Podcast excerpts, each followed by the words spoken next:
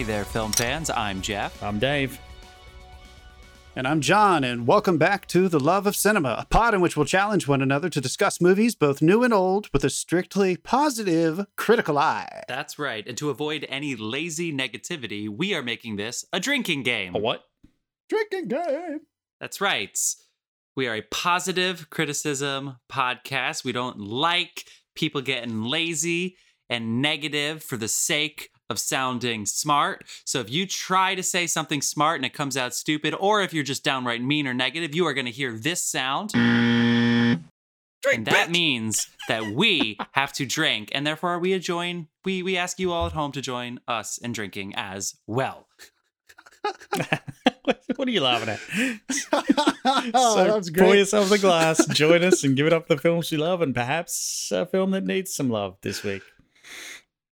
Yeah, we're gonna be talking about some films from the year 1976. Good a film year. fantastic Good film. year in film, fantastic year in film. But first, let's send it right over to John for our weekly shout outs. Shout outs. All right, as usual, we're going to give it up for our beer sponsor. He's based out of Queens, New York. His name is Carlos Barrozo. You can give him a follow on Instagram. The handle is C Barrozo Bar 2019. That's C B A R R O Z O B A R 2019. And as always, the music you hear on this episode and every episode is provided by the artist Dasein. That's Dasein, D A S E I N. You can find all the music available for free downloads at soundcloud.com forward slash Dasein dash artist. Oh free. Oh my God. Yeah. Free downloads Free. from Dasein, Those, the those, those Free, tracks are like it an hour long too. So yeah. Yeah, this they is a real deal. Go give it a shot. out. Oh my gosh. Jeff, well, back to you. We're going to be talking about some awesome movies from 1976. It really, really was a fantastic year in film. We're not just saying that because we are forced to talk about it. We chose, as you can see in the title of our episode, some incredible films that maybe the AFI Top 100 list has taken a keen liking to, and then a third film that the AFI did not. Um, but first, let's go around the horn with a what you've been watching and or any news that you want to share. Shall we start with you, Dave? sure, I'm. Uh, I've kept Raised by Wolves going on HBO. Um, Awesome. it. I saw a review come out for it this week where they really slammed it, and I'm, I just want to say that they can. Uh, obviously, they watched the first three episodes and then tuned out because this thing just gets better as it Mm. goes. Yeah. and it really, it really, Really? it's really, it's really slow to get go. He eases you in, but geez, it gets better as it goes. So awesome. I, I feel like that was horribly misreviewed. And also, did you hear uh, Regal might be closing down all their cinemas again? Ugh. Holy shit. Yeah, um, their their parent company is uh, pulling all their cinemas across the UK and possibly doing mo- to that to most of them in the US as well, Oh my god. like shutting the doors. Wow. Great. Man. Yeah, that's that's my news That's and crazy. what I watched. I mean, the cra- not crazy, right? Yeah. I mean, that makes sense. yeah, right? Like, interesting that's- times. That's going to start happening. Yeah, I mean, uh, they they say that AMC's got about six months left before they'll have to raise more capital. So we'll see how we go. But if you lose the two big theater chains, I mean, when we come out of this, hello, mum and pop theaters. But if they survive, Hello, Mom Pops. And what we were talking about a few weeks ago with the, uh, I still think the streaming services are going to take that opportunity and just Oh, yeah. dominate. Like they're Yeah. already on top. They're going to just start buying their own shit and exhibiting their own stuff. And we're going to have to choose between which. yeah, you'll you'll see Disney. wanna Yeah, you'll see Amazon Disney theater or theaters the and Netflix Netflix theater. theaters. Yeah. Yeah. So that's going to be weird, but whatever. Hopefully you're right. And the mom and pop theaters will rise again. We'll, 'cause- we'll see where it ends up. Yeah. I watched um I watched the last season, uh, the most recent season of It's Always Sunny in Philadelphia, which I had not caught up on recently and had a wonderful time. Those guys are still funny. I don't know how they're doing it. still funny. And I finally watched um the movie In Cold Blood. I've been talking about that so long. I'm ready to move on with that in my life. But I finally watched the movie. The film is wonderful. Holy crap. Um, I had heard a lot of people say really interesting things about it just in my life and film and stuff. I wanted to read the book first anyone who doesn't feel like reading the book, I will pitch the shit out of this movie. It was so interesting. They did a lot of really groundbreaking stuff. Still shot in black and white, even though I think it came out in the late 60s. But it's uh, really wonderful. I really enjoyed it. And then obviously I watched these three. How about you, Jeff? I actually watched more than I thought I would. I, I have a pretty busy fall going on. I am certainly not going to watch as much this upcoming week because I have a couple projects due in my graduate studies. But I watched all of Broadchurch season three. Mm. It was really, really cool. Uh, the ending was not great. We talked a lot last week about endings and whether or not they're how important they are. And to be honest with you, the ending it's it's wrong. The person they said who did it didn't do it. Oh, I'm no, sorry, dude. they're, they're wrong. they're wrong. But whatever, it's over. I was I enjoyed the ride and it was great. So I love that. So we did that. Um, we did. We started the series on HBO with Patton Oswalt and his now deceased wife, where they're trying to track the California, the Mhm. Golden State Killer. Yes. Or he's a rapist and killer. Yeah, I talked about it. And I we did- watched I'll be the gone fir- in the dark. Have you seen You it? did. Have I'll you seen yeah. the end of that yet? No, so we watched the first episode and we Okay. went. We just watched all of season three of Broadchurch is about. It's about rape. Yeah. Sorry, and and so immediately we watched episode one and it was all about rape and we were like, okay, we we need a different. We just need a different subject matter this week. Um, so we finished Pen 15, which is a comedy, Hmm. and then um, I watched number one on Netflix this week is a movie called American Killer: The Family Next Door. And they use primarily footage, actual footage that was either Facebook Messenger or uh, police body cams or surveillance cameras. So they it's a documentary of a true crime that actually happened, and they they use real footage. It's not even doc- like most documentaries; they have to go back and they have to pay actors to do reenactments and stuff to like, and they try to make it look artistic. But this that they actually have them and and the wife um, of of the guy who goes missing was a kind of you hate to say it, but she she she was on social media too much, and so there was tons of content of her and the kids like leading up to when they go missing that they stole from their they, they took from their Facebook Messenger. Wait, this So is this isn't a documentary about Carole fucking Baskin, is it? No, buzz yourself for giving it a stupid Baskin. Get in there. Um, no, but but anyway, so I watched that. It's it's it's if you if you're a sucker for that genre, I am kind of thinking about like narrative films when you know you can just basically hire a really good editor to edit together a really good you know a, it's a good narrative even though it's real and it's a documentary it it kind of reads like a narrative like I, there was a part of me thinking like is this am i being manipulated was i lied to was i wrong about this and somebody actually paid actors that made it look like you know what i mean so something to think about in the narrative really worlds funny that you going watched that, given the second movie we're talking about tonight. No, I know. I mean, this whole yes, uh, you're hundred percent right. Um, that's it. No other news. Did, is there anything you wanted to say about "I'll Be Gone in the Dark" that I brushed over, or no? No. No. Cool, cool, cool. Just checking. That's in. cool. I So thought it was worth watching. I enjoyed it. Yeah, I'll I'll get back into it. But anyway, we got to move on, people, because to let's do discuss it, let's do it, let's little known film.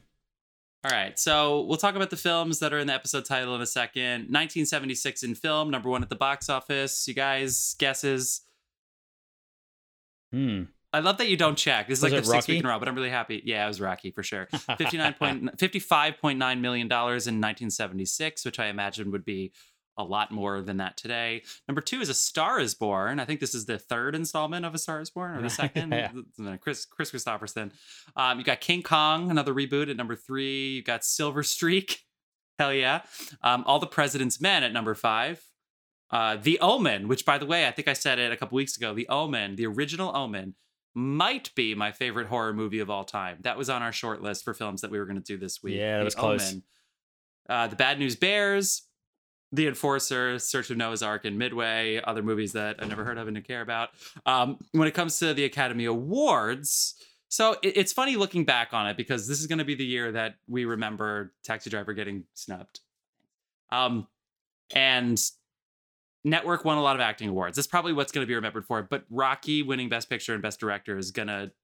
It's it's definitely something that kind of, you know, especially to film fans. Rocky winning Best Picture and Best Director. Scorsese wasn't even nominated for Best Director for Taxi Driver. Yeah. So you know, and Sidney Lumet, he's awesome, but he I think he he probably had already won maybe for Dog Day or something else. So you know, he, he Sidney Lumet directed Sidney Lumet directed Network. Um, All the President's Men was up, and, and Rocky wins everything. So if we were to go back in time and and and redo the Oscars, I don't know if Rocky would win all of these. But having said that, it is an awesome film. It really is fantastic, and the rest of the series is certainly fun. But the first film really, really is tight. Um, other than that, you got Marathon Man with Dustin Hoffman and Laurence Olivier. Uh, you've got Carrie. Um, You've got uh, Bound for Glory. Uh, a couple other familiar ones, but with Network, Rocky, All the President's Men, and Taxi Driver at the top, immediately you're already like this is in the canon of great film years. Any other films that stuck, stood out to you guys? Logan's Run is awesome. Yeah. Um, Yeah. I had a, that, That the TV, really the TV series cool. is pretty good too. I had a special place for that as a kid. Nice. Oh, I, don't, I don't think I didn't know they made it. Into yeah, there's a there's TV a I think it's a two season TV series as oh, well. yeah? yeah. But no, I think See those you are can the, I find think that those are the main movies. Of, yeah, good luck. Right. Well, let's. yeah, I mean, yeah, I think those so- are the main so ones. 1970 yeah i mean but again it, it's kind of crowded at the top if you will for those like five six seven movies if you count the omen and such and then you know nowadays you have 20 films that are like independence-ish films that are awesome It- it's that didn't happen too much in the 70s but these are these are bangers that are really gonna ball so the first one we're gonna talk about is taxi driver obviously and then we're gonna talk about network which is fantastic. Uh, we're, we're gonna go ahead and, and say right up the bat we do know that we are living in a time where the press is under constant scrutiny and it's both taxi driver and network have a lot of political under and overtones. So you know we're, we're realistic in the time we're living in but we are going to stick to the film aspect of it but these are cultural phenomenons that very much are political films so we're going to be you know we're going to be aware of that moving forward i'll put it that way and then finally we're going to talk about stay hungry which if you've never heard of think about this cast jeff bridges in his 20s, Sally Field, right around the age of 30, and Arnold Schwarzenegger, who gets billed as introducing Arnold Schwarzenegger. He had already done Hercules in New York, hmm but he still was sort of up and coming, although he was a Mount Olymp- Mount um he, he was a Mr. Universe winner already by this point. Um, but yeah, Sally Field, Jeff Bridges, Arnold Schwarzenegger in Stay Hungry as our redemption film, or was it really that bad? So stick around for that segment as well. But first, we should get into Taxi Driver. Um, I'll just read briefly the IMDb blurb, which is a mentally unstable veteran works as a nighttime taxi driver in New York City, where the perceived decadence and sleaze fuels his urge for violent action by attempting to liberate a presidential campaign worker and an underage prostitute. That is Taxi Driver starring Robert De Niro in the iconic role of Travis Bickle, directed by Martin Scorsese. Jodie Foster is introduced in this and giving her um, what will go down as one of the greatest child actor performances of all time. You've also got Albert Brooks, Peter Boyle. Um, you've got Cybill Shepherd, incredible cast, Harvey Keitel. Who would like to get started with Taxi Driver? And how much do you want to talk about how shitty of a movie it is? I'm kidding. The movie's awesome. Um, anybody want to take it from there? Uh, when was the last time? Let me kick it off with this question. When was the last time you guys watched this movie? All the way through is with you in the apartment. We, we watched that like five or six years ago. This this one slipped through the cracks yeah, for me. I'd never seen it. what? Yeah. Holy Go- shit! You're going What? first, dude. You're going 1st You're going yeah, first. Talk Get to the me, fuck dude. out of here. What was that like? What was that like after having? You know, obviously, I'm sure it's built up a lot culturally. Like, did it live up to your expectations? Oh, did it fuck- surpass fuck yeah, it? it did. Yeah, Fuck yeah, dude. Okay, cool. Yeah, talk like about it. there, Go like for it. at one, like there's half my notes here are missing. There's a giant fucking gap because I just stopped. I'm like, yeah, Yeah. like Yeah. we call ourselves a positive positive criticism podcast. That only works if there's something to fucking criticize. And there's not a lot to Yeah, that's the criticize gimmick. in this movie. That's the gimmick. It's this movie, this these movies test our gimmick this week. It's like right from the get go, like they're introducing him in the taxi driving through town. It's like interspersed with extreme close ups on the eyes and the, what he sees going around the city. And it's like, it's this wonderful little imagery. And it's like, because that's how anyone sitting in the backseat would see him. It's just a pair of eyes. And the soundtrack is Mhm. going from like really slow and, and then it just goes chaotic. And I'm like, okay, yeah, it's like you're int- introduced to his state of mind at the beginning. Like right from the get go, this thing has like almost art film all over it because they've Yeah, thought exactly. of, they've thought about ev- the placement of every little thing. De Niro, right at the beginning, the first time you see him speak, he's just straight up goddamn likable. You love the guy. He's he, you're rooting for him, and then it, the the decline starts, and you just go with him into it. And I can I can really see why a lot of people, um, because it's funny watching this now, why a lot of people compared Joker to this, because the tone is similar, the the descent is kind of similar, and it is like this is this is probably what half that Yeah. performance was based on. A- and King of Comedy, the two De Niro's Yeah, these two, but those two movies for sure, like Mm. together make Joker. I feel like there was a like, we'll get to it later, but I feel like there was a little bit of network thrown in there as well. So it's almost like they siphoned 1976 and threw it into Joker. absolutely. But I kept thinking this week that uh and I want to hear you, I want to hear you continue, but I kept thinking this week that it was so cool we chose both of these films and obviously they didn't know they were making these films, but if network is the macro, Taxi Driver is the micro. You have the way it feels through Travis Bickle to live in that lonely, isolated world Yeah. of propaganda and fake bullshit. The Yeah. bullshit, right? He's just eating the bullshit every day and he goes crazy. And then we'll talk about network and how they're commenting on the whole big picture and the Mm. puppeteers that are above all of it. But keep going. What did you think, Dave? I want to ask you a specific question. Um, cinema cinematography wise, he does things in here. You can still feel like Scorsese is still like cutting his teeth. Like he- you can still Yeah. see him like warming up into a lot of things that he masters. you can and, like, you can still see them the 90s and stuff. experimenting with technology and stuff as well. Like I, I posted on the Facebook page today, um, Yeah. a great photo where they had the camera operator strapped to the front of the taxi with the camera, and they're just that's how they got some of the shots. And like there's you can see a couple of times they roll a camera, like they track it down a hallway, and he's got that thing moving so fast, the track isn't exactly level, so you get a little bit of a camera shake. But they he left like he went with that. You're like you got time to go back and fix that back in the seventies. They could go over their shoot schedule, it didn't matter. And he made a choice to incorporate that stuff in. I love the one of my favorites is when he is um he's just taken Cybill Shepherd out to the the adult film and she's walked off on him, doesn't want to talk to him Yeah. anymore, and he's making a phone call and he's there basically begging on the phone and the camera just rolls mm-hmm. away and shows an empty hallway and it's at the perfect moment because you just cannot watch that anymore it's just painful Yeah. to what it, yeah all right Do it. Whoa, we got the gush Go, go, warning go. early. Straight I want up. all, all of Dave. us. I want. I want three Nerding gushes a out. segment. nerding out about this what I'm looking for. cinematography here. Wait, Dave, tell me. Sorry, not to cut you up, but uh, also add to your, your talk about this. How do they do the effects where if you if you've seen Taxi Driver, you see De Niro's eyes, you see the street in front of him, and you see that uh, windshield reflection of the light. So there's almost three different focal points in the same shot, coming from three different angles. Do you know what I'm talking about? Right when he's driving in the cab. Mhm. Is is that just practical? Is that just great capture? Like, I mean, how the- are they able to yeah, pull that off? Back then, almost everything was practical. It was very hard to do anything but. The only way I could. Right. think of, because I didn't actually look up how they did that, they may have used a diopter again, or a triopter, if you like, for three different focal points. Um, Yeah. But I don't even know if a triopter exists. But the other the other way to do it, of course, was would be to project the reflections on the car. But again, you've got, you know, it's a it's a moving car, and yeah, exactly. yeah, so I know what you're talking. I mean, they do that a few different times. I feel like the strongest um, moment that that happened for me, and I forgot that the movie ends this way. After Me too. everything you've gone through, it's so gripping, and then he he looks up at the mirror real quick and shifts the mirror really fast. So there's Mhm. this oh, there's this last tiny compelling moment. And then the mirror shifts, and you're stuck looking at the image that Jeff is describing, where you have this reflection of everything that's happening in the mirror, and you're be able, you're able to see two different images through the windshield and it just creates like all the way up to the last fucking second of the narrative. He chooses to like pull the rug out just a little bit visually to keep you inside to throw because you you- can't yeah. quite see Travis anymore at the end of it.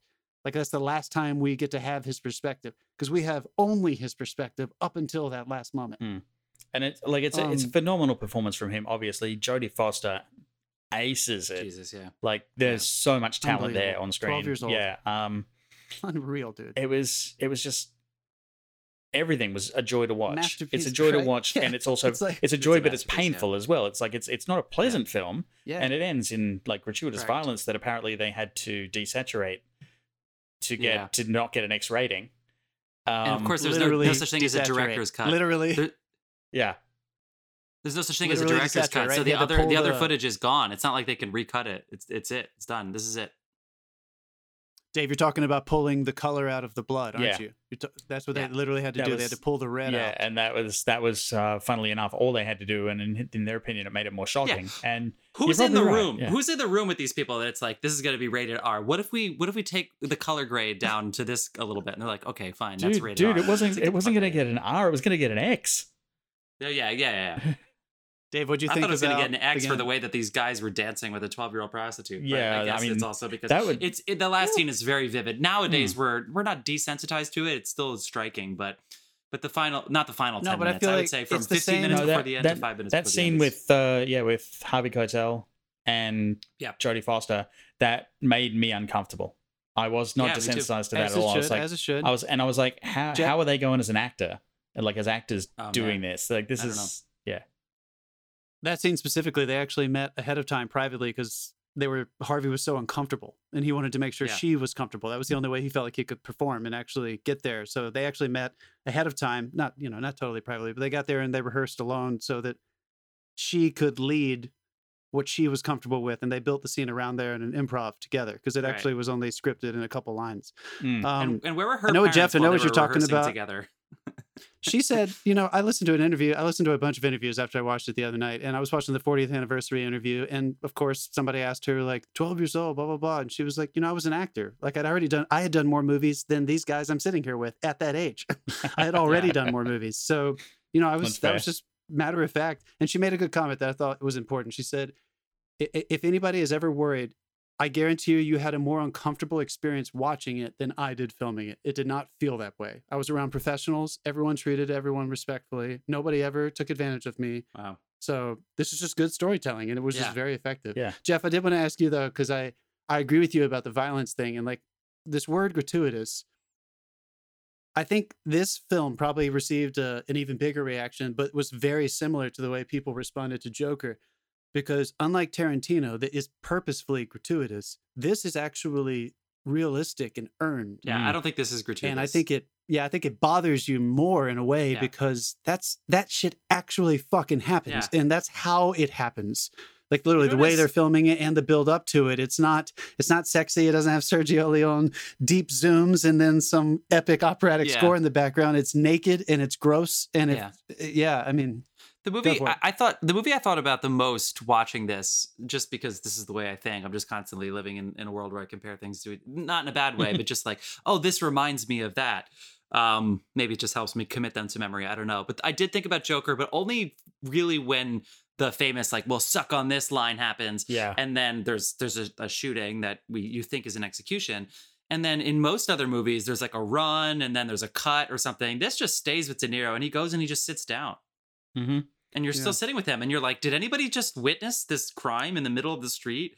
And the answer is no and that reminded me of joker. But other than that um i was thinking about do the right thing because the reason that the violence doesn't seem gratuitous is that by the time it gets there you are so on board with him that you're almost like how did we get here? Like how did this come about? Right? And obviously taxi driver came um came first do the right thing subject matter is definitely more important than than than anything that's on this film i would say. But that's just something that i definitely thought about a lot. I would say that the one um part of this movie that i think proves how brilliantly spike not my god shit marty uh, was weaving he was so self-aware making this film that travis bickle it's it's we nec- we shouldn't necessarily be obsessed with him, even though we it, the movie requires us to be sort of obsessed with him. So we, we talked to, you talked a little bit before about the scene where he takes his date Cybill Shepherd to the, a dirty movie, and, and she doesn't want to be there. Obviously, Hmm. it's it's a porn, and so she runs out, and then there's the phone call, and that's when you're like, oh, he doesn't even realize he's a creep. He doesn't even realize he's a he's he is kind of a weirdo. Other people would call him scum. Like he doesn't realize that he falls into these categories. And then the next scene, right as the audience is on board with this, of like, oh no, who am I following? He drives Scorsese, and Scorsese now is the crazy person with the gun who says, "That's my wife." Dude, that scene That's not my escalates so fucking fast. It's it's an incredible, famous scene. It is director Martin Scorsese in the back seat. cameo, yeah. And then De Niro is looking at him like he's the crazy one. And you, as the audience, are like, oh my God, I can't believe this guy is paying this cab driver and he's torturing this guy who you a second ago, by you, I mean me in this case, watching this, a second ago, I was like, Travis Bickle's a weirdo and a creep. And now I'm like, I'm on Travis' side. That guy's a weirdo and a creep. And now all of a sudden, I'm on Travis's side again. It, it is like brilliant narrative. This is definitely the kind of movie where it, it famously people saw this movie and and especially people let's call them insiders actors directors stayed and watched it again and saw it seven eight times the opening weekend. Oh my god great. I got the gush. I haven't gotten the gush in a while. It's so good. I'd like to thank all my friends. Um but this is definitely the kind of movie where you go through it and you're like how did i get here as the viewer? H- how did this happen? What did that mean and then you just you just have to see it again It- you just have to follow travis's story all over again and see what's going on it's almost it's almost voyeuristic, isn't it? Like I Mm, don't. yeah. This may be the best first real. person narrative ever captured on film B- because of what you're talking about. There have been other amazing first person narratives. Scorsese does them a lot, using like literally using voiceover and keeping the first person thing happening. But because this is so voyeuristic and so true and so dirty, that it, it touches people clearly it, it like you said it has touched everyone who has ever seen this movie in a very unique way. I watched um leading up to this on the criterion channel right now if anyone is interested on the criterion app um all of martin scorsese's student shorts are available right now. So i watched them Ah. before i watched this. Wow. and you can see you know how he's developing his style and stuff like that. And there's a great interview in 1970 when he's talking to new york public radio about he's setting up films in the park and he's talking to the interviewer about this new style of filmmaking that's happening that came out of french new wave and everything and is now in america and i listened to those interviews and he was saying very similar stuff in there that he also said after the making of a movie like taxi driver and raging bull all of his work nobody wanted to make it. Nobody wanted to give him funding. Yeah. So Yeah, this is De- very De Niro famous made example. like thirty grand for this. yeah, not De Niro had just, if anyone who doesn't know, um, De Niro had just won the Academy Award for playing Vito Corleone in The Godfather Part 2, which is why they finally were able to get some kind of financial security. But part of that financial security was having all of the actors take some kind of cut. Specifically, De Niro, I think he made thirty-two thousand dollars Yeah. on, on paper from this movie, or something, 30 Mhm. something. Yeah, they were really goes worried he'd ask for more. That, yeah, just goes to show you too that like one Scorsese was born with that independent filmmaker mindset, and clearly he's never lost it. Nobody has ever Yeah. wanted to happily fund any of his movies, and yet everyone who sees these things realizes the achievement that was made. Nobody, how how how do you think he felt when he went around saying, "Uh, "Can you give us money? We want to make this movie, and we really believe in it." And they're like, "Hit me with the pitch." And he's like, uh, it's about loneliness and prostitution and political assassination and uh, depression. And like, there's nothing Yeah. attractive about that. And yet, clearly, there was something that resonated in the zeitgeist when this film came out all over the world. He won the Palme d'Or at Cannes Film Festival that year. Mm. So, won the best film in France that year. And this thing has been gone down in cultural history. It's an iconoclast, right? Over here in America, at least. Like, not just because of you talking to me, even though when you're a kid, even a kid knows what that what you're talking about. but as an adult, I have seen people like Dave. I have seen people who have seen this for the first time, who are, are grown adults. I have seen young people who are growing up, artists and non-artists. Everyone who sees this movie is deeply affected by it because I think truth this raw almost never makes it to the screen. It took a handful of passionate, crazy geniuses to actually get it up there. And um, again, when we get to the next movie, I think you'll understand why. Because we don't like to actually face the truth. And yet, I want to ask you, as I just said all that bullshit, because I really want to ask you, we are also living in a crazy time like they were in the 70s when they made these movies. We are also dealing with tons of sadness, tons of loneliness because of the pandemic, and our politics all over the place. I was a little resistant to watching this movie. Network is a satire and there's a lot of comedy in it, so it's a little easier to approach. I was a little resistant to this one. And yet, when I watched it, just like you, Dave, the storytelling for me was so fucking captivating and compelling that I was entertained the entire time. It was inviting to me, and it actually was. I'm gushing. Yeah. We got it. I'm All gushing. three of us. This is I'm the gushing. first triple crown. This is the first gush alarm triple crown if that any we've film ever deserves had. it. But I want to ask you honestly, do you feel the same way? Because that truth hit me like a ton of bricks and it was medicinal as Mm, fuck. I needed to see this movie right now. Between that and Network, this was a very therapeutic week. I can tell you that. Um, Yes. But yeah, Yeah. um, I mean, this was definitely a case of, yeah, you're getting you're undertaking a journey. The thing I really liked was like it's granted in 70s films. There's a lot of like racial, homophobic slurs, that sort of thing. And normally you you we sort of take offense at those, go, that's not cool that they did that and that sort of thing. But in this case, it they were very careful and it was it was they did something different where the the slurs are the opinion of that character. And that character Yes. pays for those slurs. And Yes. so it it becomes like it introduces you to the little bit of racism that's in his mind and in a lot of people's minds, but there, there's a consequence for that. And I thought that was really beautifully done because it kind of put it at the forefront and but also managed to incorporate into the story without taking you out of what you're watching. Even Also, for I think- even for what I would I would class myself as a modern audience now. Yeah. to take that further, I think as Scorsese always does, he gets criticized for all sorts of things in his movies because I think he is a steadfast artist and he expects you to do some work. You have to come into the film and make your own decision about that. So even though I agree with you mm. structurally, narratively, there are consequences for the characters. This film got dubbed as a racist film. There were a lot of critics that had trouble with this, and a lot of audiences when it came out that just said a racist film because obviously Travis is racist. Did you guys feel like, as well as loneliness, I think what this movie did for me, the first time I saw it, especially, but I had a really good viewing this week too. It kind of pointed out that like everyone in this movie is insane to a certain mm. degree. And I feel like the best example I can give of that is that when the Palantine, the presidential nominee, who soon to be nominee, who is kind of in the background, this political race that's happening in the background of this whole movie, he gets into De Niro's cab and they have a little, you know, oh, I know you, sir. You know, and the guy says, oh, what do you care about the most in this world? Or what, bu- what bugs you the Oh, most yeah. about America? scene, yeah. And De Niro says, you know, he starts kind of going off the rails a little bit and saying, well, honestly, you know, it's the scum. This you should start with the city. It's fucking disgusting. There's a bunch of whores and punks, and there's a whole bunch of disgusting shit.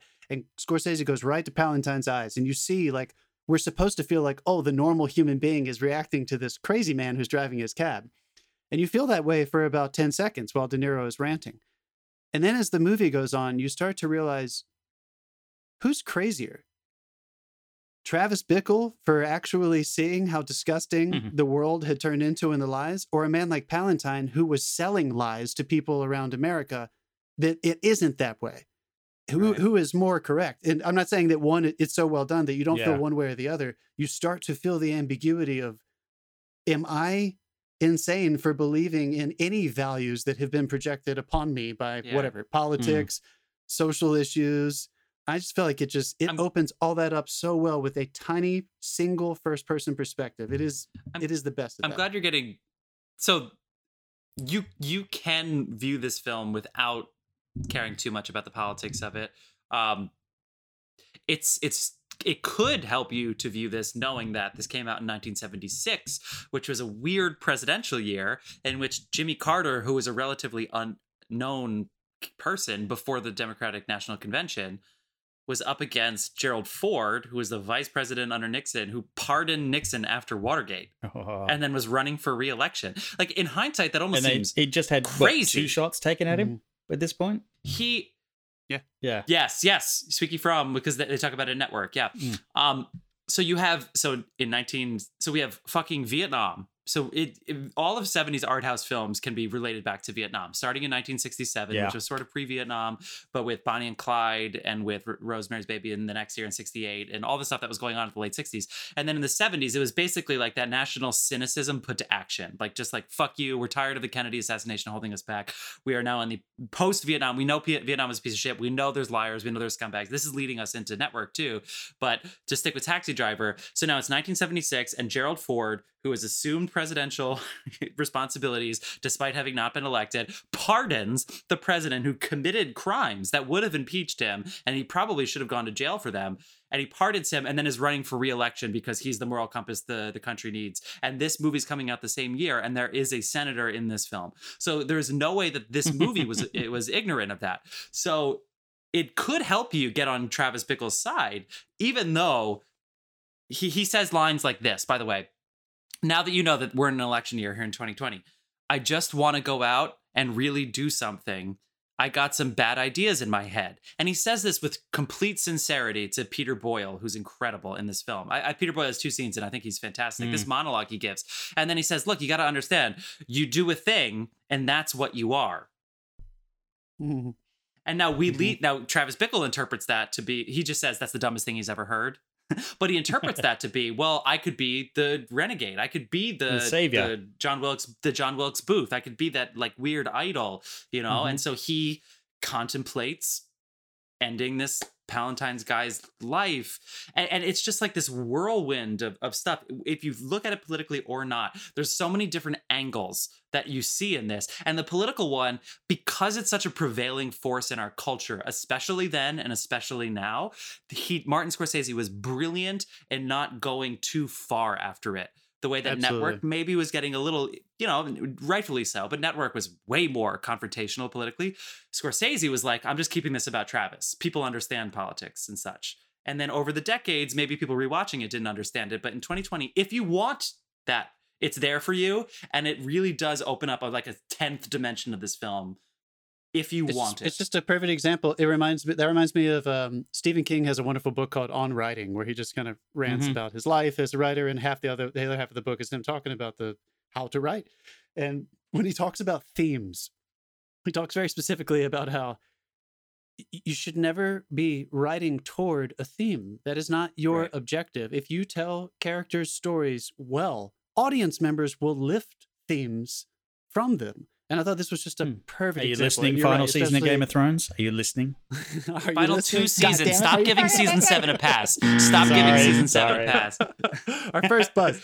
Um, okay, yeah, we're we're gonna wrap this up soon, I think. But I did want to uh, just talk very quickly. Dave already mentioned it. The acting. This is just like quintessential '70s. me- I mean, the acting is through the roof. I watched all these uh, interviews afterwards with a bunch from a bunch of movies. All, the actors, especially in his little family troupe that he worked with so many times. And you always hear about De Niro. Um, uh, Scorsese liked to rehearse with improv styles, and he never lets anybody improv like on screen, like super loosely. But he's pretty good about having rehearsals where they would start to behave with each other. Hmm. And apparently, that was the only note that he would really try to give these actors. They're all very well trained, of course, but he would always say, "I don't want anyone to act. I don't want to see anyone acting, but I want you to start behaving like these people in this improv, and then we'll probably be able to find these characters."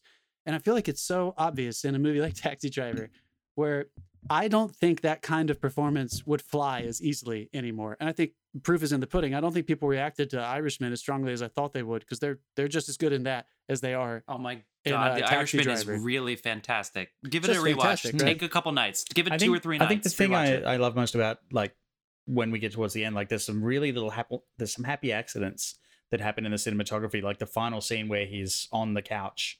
Well, it's almost final scene where he's on the couch. He's been shot a couple of times, yeah. and he puts his finger up to his head to simulate a gun, and there's just Yeah. a single blood drip off his finger. It's like you can't Oh my God, program that. It was just like everything. The universe was in the zone. The magic happened, and you got this fantastic shot of this blood drip as he's like pretending to shoot himself in the head.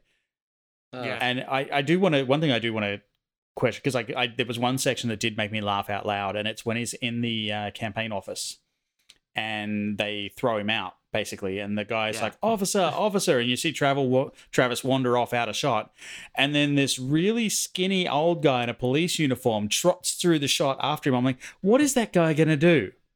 I know. Is that what a cop looked like in the seventies? No wonder there was so Wait, much what are crime you in New York do, City. buddy?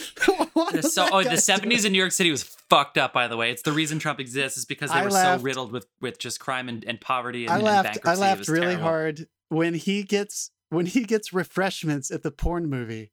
Yeah. That fucking Oh my god, yeah, yeah, yeah. Even- yeah, that was a really That awkward fucking made me scene. Laugh. Um, Oh let's go around this viewing specifically, unless Je- unless Jeff, you wanted to say anything about the acting, just because like this movie created Daniel There's- Day Lewis. This movie that created so many it's- people.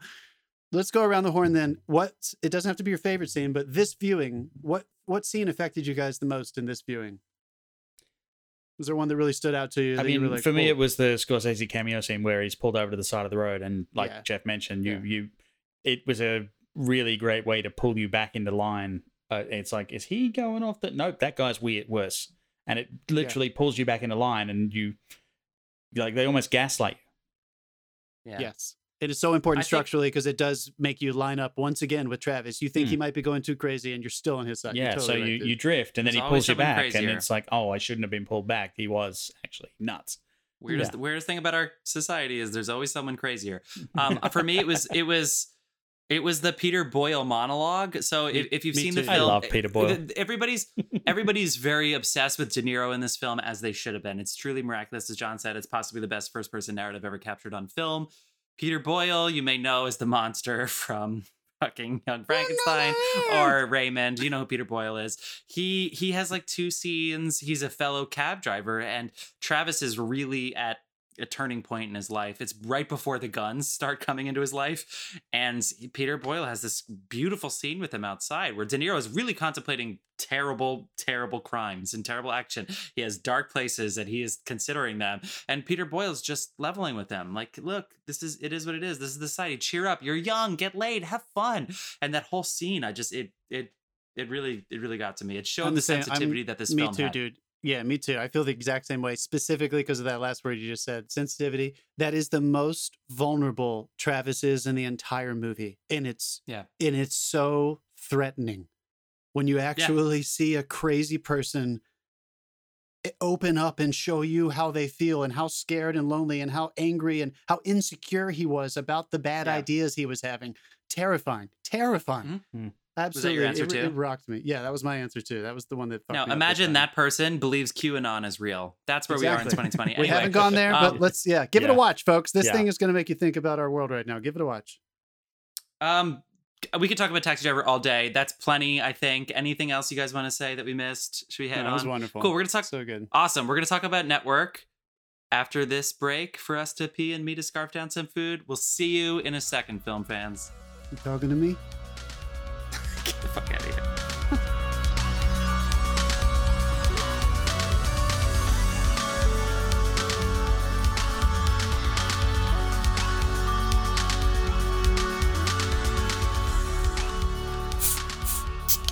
Hey, we're back! We're back. Back. Oh my God, De Niro. Oh my gosh. Enough about Bobby D, though. We got to move on to Network. Yes. 1976, directed by Sidney Lumet. You know, I had actually misspoken at the beginning of our podcast. Sidney Lumet had never won an individual competitive. I wasn't. Yeah, I didn't know if he had won for Twelve Angry Men, but I'm glad you no, clarified that. Thank you. nominated across the board. Oh, wait. No, he, he he was nominated for 12 Angry Men and, and Dog Day and a couple other things, Network, but he did not win. He got an honorary award, which is basically uh, whipped cream on shit. So, Sidney Lumet, this is a um, Oscar award analogy ever. winning screenplay by Paddy, Paddy. Chayefsky. God damn it! Wow. Paddy with two D's, Paddy Chayefsky. This is Network. It stars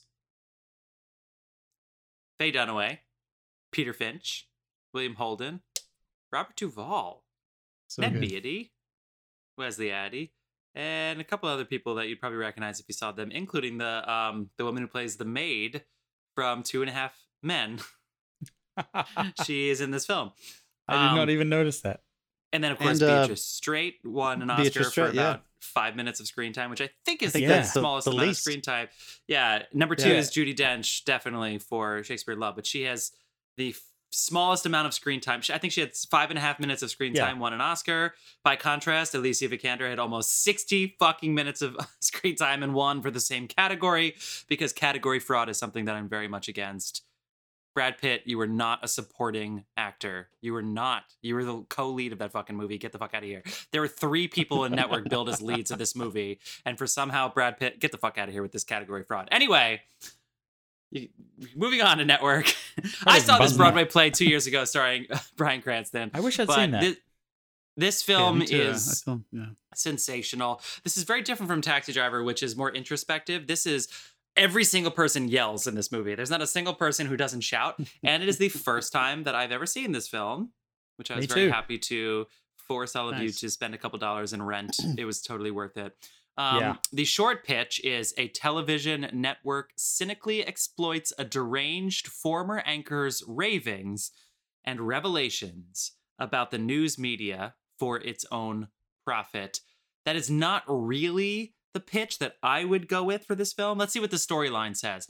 1970s terrorist violence is the stuff of networks' nightly news programming, and the corporate structure of the fictional UBS television network is changing. Meanwhile, Howard Beale, played by Peter Finch, the aging UBS news anchor, has lost his once strong ratings share, and so the network fires him.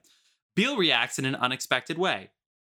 We then see how this affects the fortunes of Beale and his coworkers. The way in which he reacts after That's- being I was gonna fired say, that's is a very ambiguous. like, yeah. He, he he says he's tired of all the bullshit. He says bullshit on TV. No, he threatens to kill himself he, on he air. says He he, threatens ran out of he ran he- out of bullshit. He ran out of bullshit and he threatens to kill himself on the air in a week. because he knew that the reason he was being fired was because of low Okay, ratings. The and he best said, part well, is that'll get us he, ratings. he threatens to kill himself on air, and they still put him on TV the next night. Yeah. The ratings. Well, because Yeah. they realize that the ratings but are going to be but high. The, the good thing is they do it in a thoroughly realistic way as well. Like this It's isn't brilliant. This isn't, it never jumps the shark once. It's like the, everything So- that happens in this film is great. So Peter Finch is very famously the first person to win a posthumous Oscar for um, Oscar for acting. I know this is not an Oscars podcast, but if anybody out there is wondering why Robert De Niro did not win for Taxi Driver, you got to go ahead and see Network, and you'll understand. Um, Yeah. Not that Peter Finch is better; it's just it's it's you you just get it. It's just it's one of those things. It, it happens every now and then where there's just two fantastic act- performances, and and you got to give it to somebody. I imagine it would have been a Um, hard choice this year. De Niro doesn't Yeah. scream. That's really it. Peter Finch's character is like, "Oh, you want ratings? Fine, I'll say I'll kill myself on TV and I'll get some ratings." And then William Holden, who's really, really the moral anchor of this, not Peter Finch, who's who we we we're with him because he's going off the rails as a news anchor.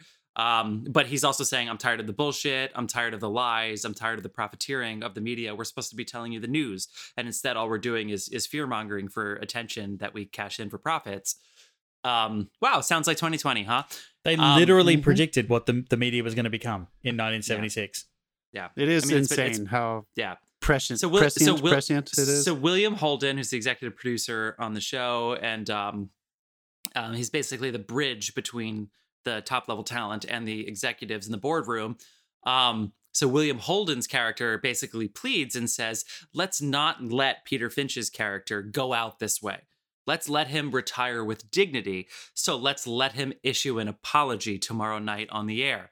So Peter Finch goes on the air and he goes, "I'm so sorry." He passed the copy, by the way. Sorry, he he passed the copy, so he actually wrote a script that he was going to say, and then he gets on TV and he doesn't read the script. He says, "I'm sorry about what I said yesterday. I'm not going to kill myself on the air. It's just that I got sick and tired of all the bullshit."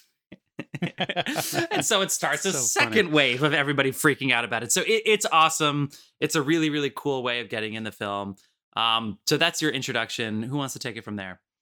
I want to hear you guys talk. This is the first time for both of you. I, I've seen this movie several times. I think this is one of the best movies ever made. I think this might be the best screenplay ever written. I, I want to hear what you Yeah. guys think, I'm going to agree on that. This is uh, especially watching right now. What was it like watching Yeah. right now? Because Like, this, this- is all. I, I'll lead you off with this.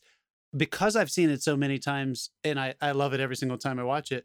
I could not help but be because I know the movie so well. I could not help but think about what it was saying about the time I'm living in right now.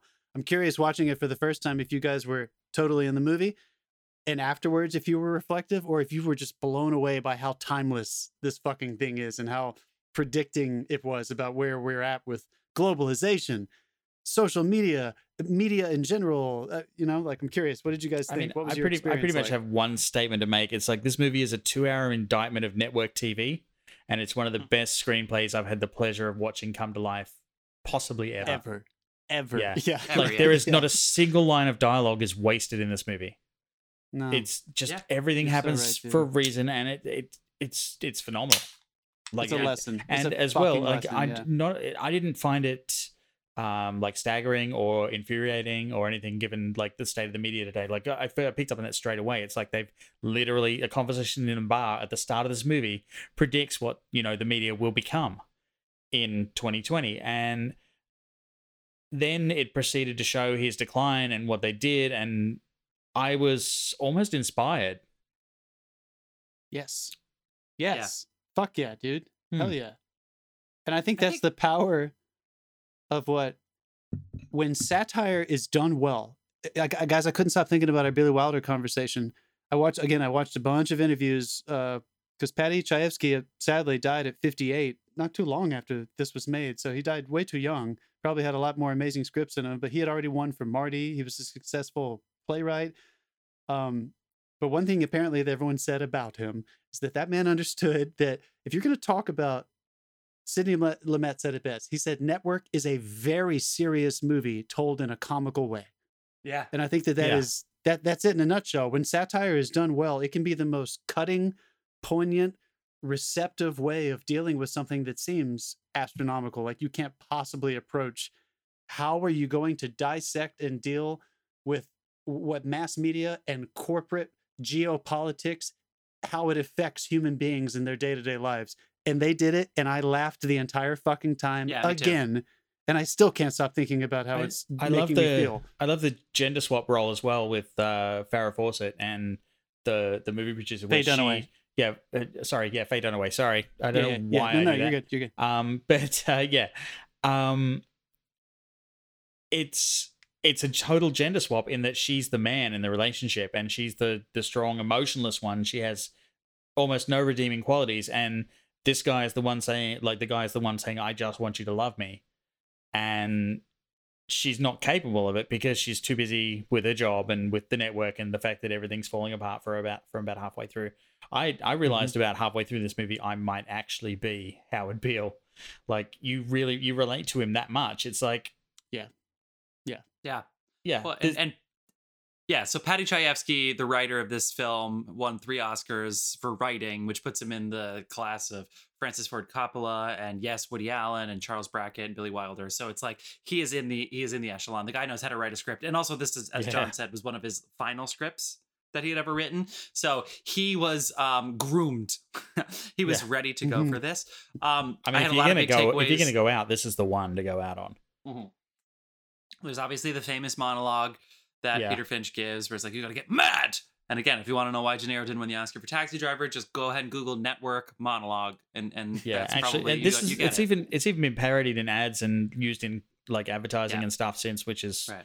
like probably not what they intended. But I tell you, everybody now just go to go and open up your window and yell out the window. I'm mad as hell. I'm not going to take it anymore. Okay. I'm not I'm not quoting. Go do it now. Go and do it now. Yeah, I, yeah, I feel yeah. like I want to see that echo up New York City tomorrow. Let's all That'd be Howard awesome. Beale right now. Jeff, Yeah. get get get in there.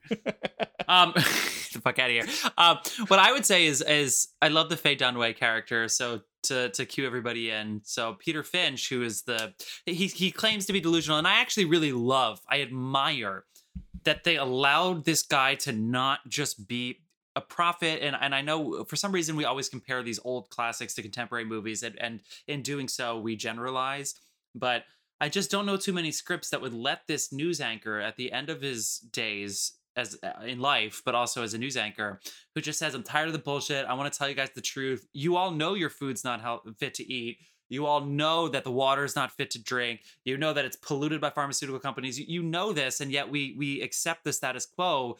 The only way it's going to change is not by writing your congresspersons. It's you have to get fucking furious. You have to get a pitchfork.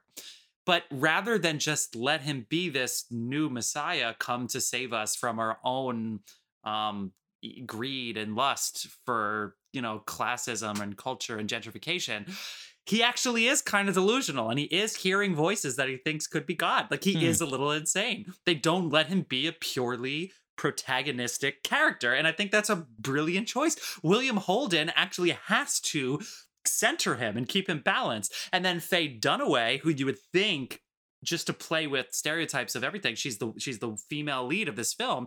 She actually is the progressive fucking trailblazer who wants to capture. We're, we're- now we're talking about Taxi Driver a little bit here. She wants to capture violent crime and air it on the news. Yeah. So you're talking Nightcrawler, and she thinks that it would be fantastic television. I said at the beginning of the show, I watched. This is what you were saying before, Dave, right? That I was. It just so happens that I watched this movie the Yeah. week of Network, where it's like we watch this true crime drama from real footage that has been saved. Faye Dunaway wants to do that for money, for profit, for eyeballs. She thinks people would tune in to watch people rob banks with guns and and, and hold up people and ruin people's lives, basically. She thinks that would be great television. So that is not a traditionally female role. And also, that's not a traditionally lead of a movie role. None of these Yeah, people no. seem like actual protagonists except for William Holden, who's having an affair with Faye Dunaway, cheating on his wife. Like, nobody in here is a good character. Nobody's here in a pure character. So then when you introduce Robert Duvall and Ned Beatty, who all represent the executive branch, if you will, the boardroom, Robert Duvall, by the way, nobody needs to have me tell you that he's fucking awesome in this movie mm. Yeah. but he is so understandable and also as john mentioned before funny. He's funny in almost like a de niro in the untouchables way. Like he What has am I? this I'm a man without a corporation. Yeah. Yeah. and you know who you know who that is? Most men. Most men are men without a corporation. And he's sitting there going i don't even know who i am if i don't have a corporation. You are what you do. And if i don't have my corporation who am i? It's like mad men and all these things. You watch network and it's like it's like the cultural zeitgeist is surrounding this film, but this film is anchored at the center. It really is brilliant, and I, I really mean, hope that everybody who hasn't It- seen it I goes mean, and it, watches it. it starts with a like voiceover, almost like a documentary voiceover. It ends with a documentary voiceover. So it's almost like it's a documentary. Hey, did you notice the lighting all the way through it slowly got more and more like bizarre as they went? Like it started off natural and then went very stylistic by the end of it. it's like well, certainly by the Ned thing, Beatty scene, it was the whole thing. Yeah. the whole thing was becoming. Also, well, the, the whole thing production was be- value of his show. But also right? like Yeah. yeah. it was it was becoming stylized and entertainment and Yes. like Yeah. by the end of it and it, it was a really great change for me but uh like the the the voiceover at the start sets the scene for you it's like this is new york city like that sort of thing this is this guy has been on the air he's uh and he lost his wife uh but the really sad part is his audience share dropped Oh my like god. that's Wait, more important Yeah, I mean the the uh, the voiceover. All right, so again, I can't help but think about these two movies together. Both of these movies are um, network doesn't revolve the entire time around voiceover, but it opens and closes with it. there's yeah. a couple And of them unlike- yeah Yeah, and unlike the Travis Bickle first person voiceover, which is enormous in getting you inside Travis's head. This one satirizes the cold old white man in a voice recording booth that is emotionless and doesn't want you to get attached to anything. So the last Yeah. line of this movie, this is the story of Howard Beale, the first known instance of a man who was killed because he had lousy ratings. like Yeah, Yeah, just the that's how it opens. thing- That's how it, that's how it closes. sadly probably not the the, last. Yeah. I, I think it's uh I think this movie what I noticed the most about this watch was that because when you watched it the first time, for me at least, the first one or two times that I watched it, I you cannot help but be awestruck by the the more fantastical scenes, Howard Beale's rants on television, th- the stuff that's happening with what they're actually doing in the corporate end of the network, the giant uh the giant quote from uh, Neil Beatty, Arthur Jensen, you have meddled with the primal forces of nature. You cannot help Yeah. but think about those giant things. What I was noticing this time, which I think is why this movie actually works, is that at the core of it, the entire message only lands because of the intimate scenes between William Holden, his wife, and William Holden and Faye Dunaway. The whole point is that that man who had an entire career in network television specifically news, not television. He was he was a newsman, but still Yeah. in the network world. He realized as he moved further and further away from it that to actually become a human being, to love that those great lines he says at the end of that wonderful fight he has with Faye Dunaway when he leaves her, and he says it, but I'm not going to die because I touched you because I'm paraphrasing here, but because I feel pain and I feel love and I feel these things, and it's just so poignant. And I don't think this movie would have landed if it had not dissected his personal life so well and created such a weird it's almost like a separate movie the intimacy you have with him and his emotional journey and the scenes with the women in his life take this movie beyond satire which is again Mm. why it becomes like extremely serious it feels dramatic and personal so there's an intimacy to it that doesn't get lost at all when you journey into that network corporate world i feel like you're still attached you're still grounded even though you're awestruck the entire time what do you guys Yeah. think I think. I- sorry. Yeah. You go. No, go. um, you go You go. I, I. Well, first of all, I, I wrote down that I love that. Um, it's a New York film without New York City being the main character. That that's like an old saying in, in film people. It's like any film that's shot in New York, New York City is always the number one character, and I didn't feel that way in this film. Taxi Driver, at I all. d- I didn't feel that way, but but you know, it, it was a very it was even more so because they mentioned Columbus Circle and Brooklyn and all these things. But in this movie, they don't talk about it too much. Even the apartments, they don't be like, "Well, this is a nice New York City apartment." It's like they, they just kind of leave that off to the side. But it has that pace and that fervor that still keeps it and, and establishes it as a New York film. But what I was going to say even more so is oftentimes it, it bothers me, maybe more so than the average person, when the only conversations people have who are specialists in a film, so these are news people, so they are news specialists, if you will, is when their private conversations are only about specialist things. The one that's coming to my head for this is the Ides of March. They're at the bar afterwards, and none of them just talk about baseball. They're always talking about polls. They're always talking about politics. And it's like, I know that the film has to keep moving, and the best thing to do is keep its material relevant. But the, because this is a satire, it works so well when Faye Dunaway is literally wooing William Holden to sex, and she's like, "Oh my god, her ratings are gonna be so fucking good," and it's like, "Oh my So god." funny. I mean, her, Yeah. she, her quote right before they sleep together is like, "Look, all I want out of life is a thirty share and a twenty rating," and then they're sleeping together like a minute later. Like that's funny. That's really fucking funny. they're sleeping And it- together. It's, I- and I was Amazing. really offended to see a woman use a man like that for sex. Yeah, you're gonna stand up for men. Thanks, Dave. Stand she up goes, for us, no, baby. no, but how fucking funny is it that she goes, she goes, So you have funny, a wife, dude. you have you have a wife, don't you? And he goes, "Yeah." And she she goes, "Your wife's in the city right now, isn't she?" And Faye Dunaway's and and and William Holden's like, "Yeah." And Faye Dunaway goes, "Okay, so we'll have to go to my place then." it's like, Yeah. yeah, she. Yeah, I mean, says, it's like, I "What are think your one of- I thoughts think, on I think one of It's the one of the directions she was given was don't even try to inject any vulnerability in this character because she has none. And if you try, I'll take it out in the editing room. Well, this is what I kept like- thinking about is that from a writing standpoint,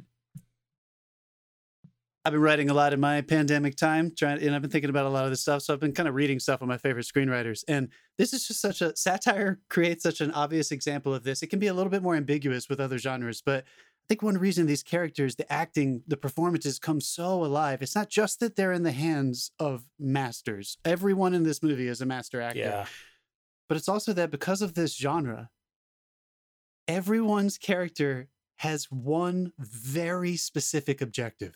It is Yeah. super clear for everyone, and they are relentless. They're animal too mm-hmm. when they're sitting in Hackett's room, Robert Duvall, and they're like, just to be sure, we're talking about a capital. We're talking about murdering Howard Beale, right? Yeah. Like, yeah. like we should Yeah, kill someone we- on it's, TV. it's completely gonna kill him, believable yeah. by the time you get there because everyone is Yeah. so so they're Yeah. fiending for that whatever that thing is they're trying to get which again is why i think william holden's character is so interesting because his does shift a little bit but jeff you're totally right dude i mean i uh that that scene might be that sequence might be the funniest sequence in the movie when they go away together faye dunaway and william holden and it's a montage of them like at the beach It's a montage, yeah. and she is there's a voiceover when the camera's too far away to actually see them on the beach there's a voiceover when they're at the restaurant. There's a voiceover when they're walking from the restaurant into the room. And then she does not stop talking the entire time they strip down and she fucks him and she comes in like two seconds. And then she just she Yeah, so whispers. The final thing she whispers is it's like she's like about to fall asleep after having sex. And then she just whispers one final thought about taking NBC's daytime shows by starting a soap opera a gay soap opera called Dykes where a woman a wife is ferociously in love with her husband's mistress what do you think and she falls asleep and he just pats her head i mean that is that is Yeah. genius that is fucking comic because gold. she's she had said Yeah. at the previous scene that she comes too quickly, and she also said my favorite line, maybe in all movies, which is "I'm sorry, I imputed your coxmanship." They were talking about their coxmanship. Yes. I'm sorry, and he David. says, you kind and he of what, you, you were I saying stopped comparing my cocks. I, car- I stopped comparing genitals in the schoolyard. I think that's his come back to that. So good. Yeah. Dave, get in there, dude. What are you So saying? good. I I tell you what, like even little things like uh the when they're having the first executive meeting, are those guys eating a plate full of lettuce? They're Caesar salads. Did you notice that? Yeah, well, Caesar there salads, wasn't yeah. there wasn't much Caesar in it. It was li- literally just a plate full of lettuce, and it looked like it was about take twelve. It did. Although I couldn't help it. I love that they literally like, because in the that lettuce script, was though. that lettuce was yeah that, that- like that lettuce is wilting man and they they, they putting that It in didn't their look like a If- sharp if, romaine. that doesn't deserve a fucking Oscar what does yeah yeah I'm so happy Yeah. we're, we're connecting with the humor of this because this movie, if if you are in a bad mood, this could be the most serious movie you've ever seen in your life because it is so. I mean, look at now. I I I admittedly got in a rant recently because not on the pod about how I was so tired of watching the Democratic national debates where the network that was carrying the debate was advertising it as if it was a fucking UFC fight, literally showing like them crossing their arms slowly, staring at the camera, and then immediately advertising uh, who won the debate after their network carried the debate. They were profiting Hmm. off of the debate and they were profiting off of ripping apart the candidates. It's like, Yeah, what is they- democracy right they here? This insisted is on like, showing the weigh in and everything All right, so yeah, and I'm not So naming any don't- networks; it's all of them. But it's like so. So you could go that way with this movie, but but the thing that connected to me was obviously it's realistic, and obviously the the impact of it is going to stick with me. But the fact that they're they found it through humor and they found it through the brilliant web of everybody's objectives, as you said, John. It's it's Yeah. really a memorable film. I mean yeah this was this movie was both in and ahead of its time for sure, I did want to ask you guys Yeah, before we because because we do things in circles here before we move around. History repeats itself. I could not help but think my whole. Yeah. Sorry, I'm going to say it again. The whole. my whole election year. response- election year. also Sorry, go. I my one of my favorite scenes is where the revolutionary revolutionary army is sitting down with the network lawyers negotiating over fucking royalties. It's I'm not giving you any. And a guy goddamn shoots a gun to shut everybody up. he shoots a gun. Give her the goddamn Everybody's yelling. distribution costs. Yeah, I mean, it's fucking those white lawyers. Are, God, that that guy falls out of his chair. It's so funny. Um, Yes. what was I about to say? I could not help but think about how the the responsible audiences thing I keep bringing up. I wonder how many people like again, I could not help but think about the political nature I'm in because I've seen these movies so many times. I still loved Yeah. watching them fourth and fifth times, but I was very reflective during and after watching these, and it made me think like one, the speech that Howard literally gives about the tube. So the first time he finally gets taken up Yeah. a notch into a more fantastical setting when Faye Dunaway's character has taken over and turned his show from a news show into an actual series television event where he is an evangelist, basically. And he gives his first monologue in the first episode where he talks about no one reads books anymore. None of you fucking read books anymore. Nobody does this anymore. Nobody actually thinks anymore. You dress like the tube. You think like the my tube. you favorite, fuck my like the favorite tube. line in the movie children is in that tube. scene. And I do think that there is something to be said about we are no longer, I think in one way, I'm lucky that we're no longer in that. I don't think most people think of the television as the idiot box anymore. There's some really great series television that we don't Hmm. really call television anymore. However, Yeah. we have social media now. We have a lot of other things that have Yeah. filled those Uh. gaps. And I do think that in terms of responsible audiences, I'm curious how many people are raging mad about this politic that we are currently living in and have not seen movies like these and are not reading books to actually Well, there- expand their I mean, perspective. because I do just let me say that. Hold on. are I do think that there are there- people yeah. both of these movies are about people getting very fucking angry irrationally and in different ways it, you kind of get to see it play out and i think the irony of where we're living in right now is that you're seeing both sides of our politic be convinced that we are living in a world that is not controllable and they're angry and no one actually has any grounded vision in how to how to revolt against that. They're just angry. So he- i thought this movie was really poignant right now because Hmm. the first step is getting angry. That's not the last step. He says you get angry first and then we Yeah. start talking about the issues. We need to fucking move beyond those issues. So just once again responsible audience members we need to be seeing movies like this and reading more books so that people can actually have the next step of the fucking conversation oh no i couldn't sorry There were, i had to go were off. two lines, like two lines in that scene. Yeah, there were two lines sticking out the window and y'all are "mad as hell."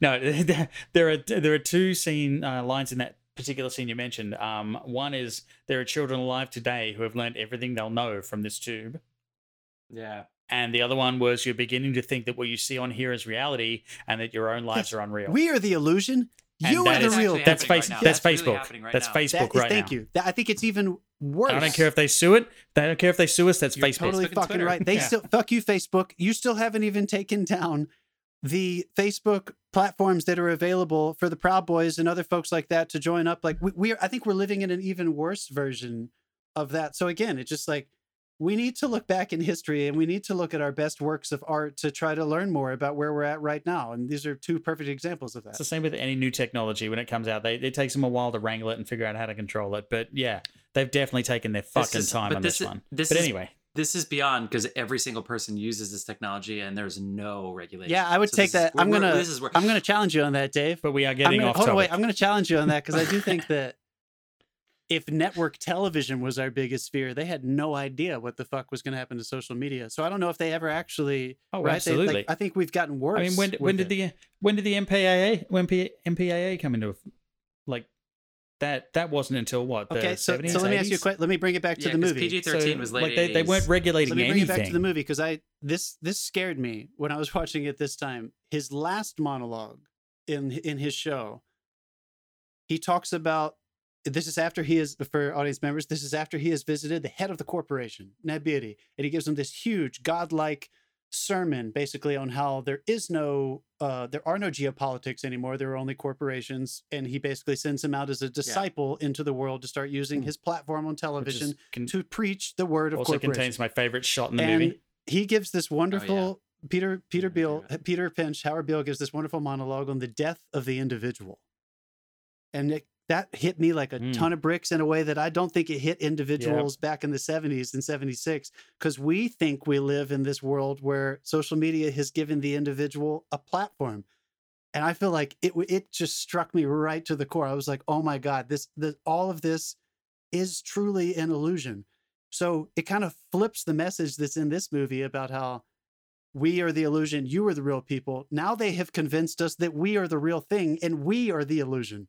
I feel like social media has kind of like turned it on Mhm. its head and it Yeah. scared the shit out of me. Did you guys did Did you guys think about that at all when you were watching that? I was definitely drawing some parallels. Good, good. It was. Yeah, it I was. was going yeah. insane This is a After movie. I think you'd. This is a movie you should watch right, right, now, now. right fucking now, dude. Yeah. Right Fuck now. yeah.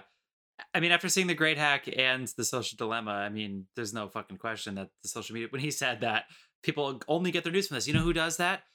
Our president only gets his fucking news from fucking TV. So yeah, no, I, I know it's it's it's it's hard. Even no matter what your political, whether you believe in truth or not, I guess that's that's your political affiliation right now.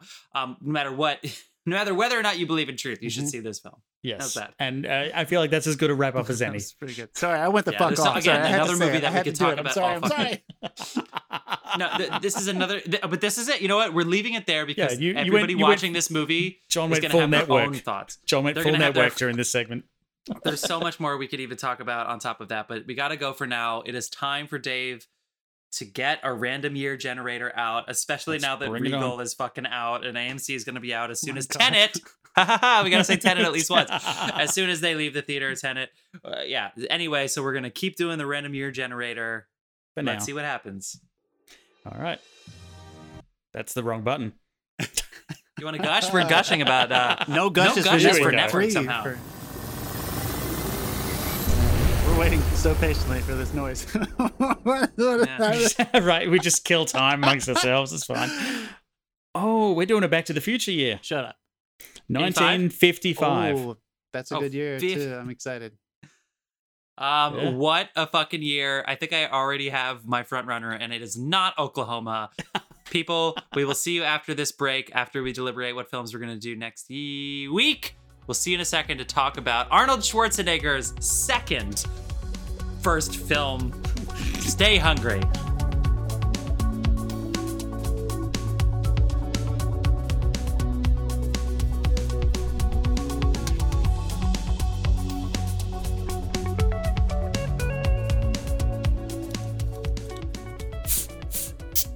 Hey, we're back! We're back.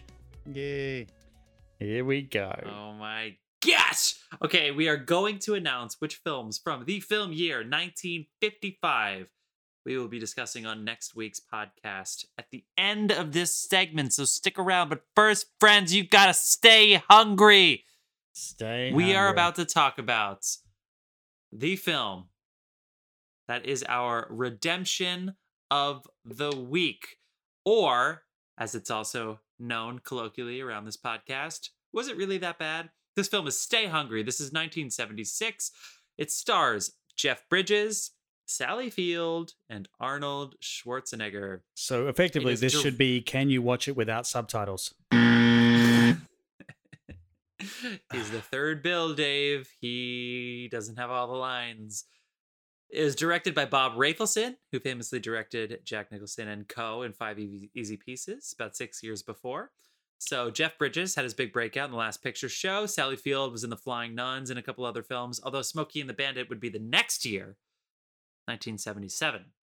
And then Arnold Schwarzenegger was in Hercules in New York in 1970. And then somehow they decided to try to forget about that and gaslight the public by pretending like this was his first film because it said, and introducing Arnold Schwarzenegger. And I was like, nah, he's already been introduced by I this mean, point. no. But well, te- anyway, technically, this was the first film he entirely starred in. The original print of Hercules in New York had and someone else dubbed the lines over the. oh, Oh, the- wow. interesting. Yeah. It wasn't until later That's- releases that they, they used the original dialogue. That's Hmm. clever. Uh, he also won a Golden Globe for Best Newcomer in a category that was removed because it's weird category. The pitch Probably because of this film. The pitch for Stay Hungry is what would it be like to work out in a gym with a Confederate flag? I think that's the pitch for this uh, this film. Uh, no, the pitch for Uh. this film is uh, so called. That's actually hold on. I have to start over again because that's literally the, the beginning of the IMDb pitch.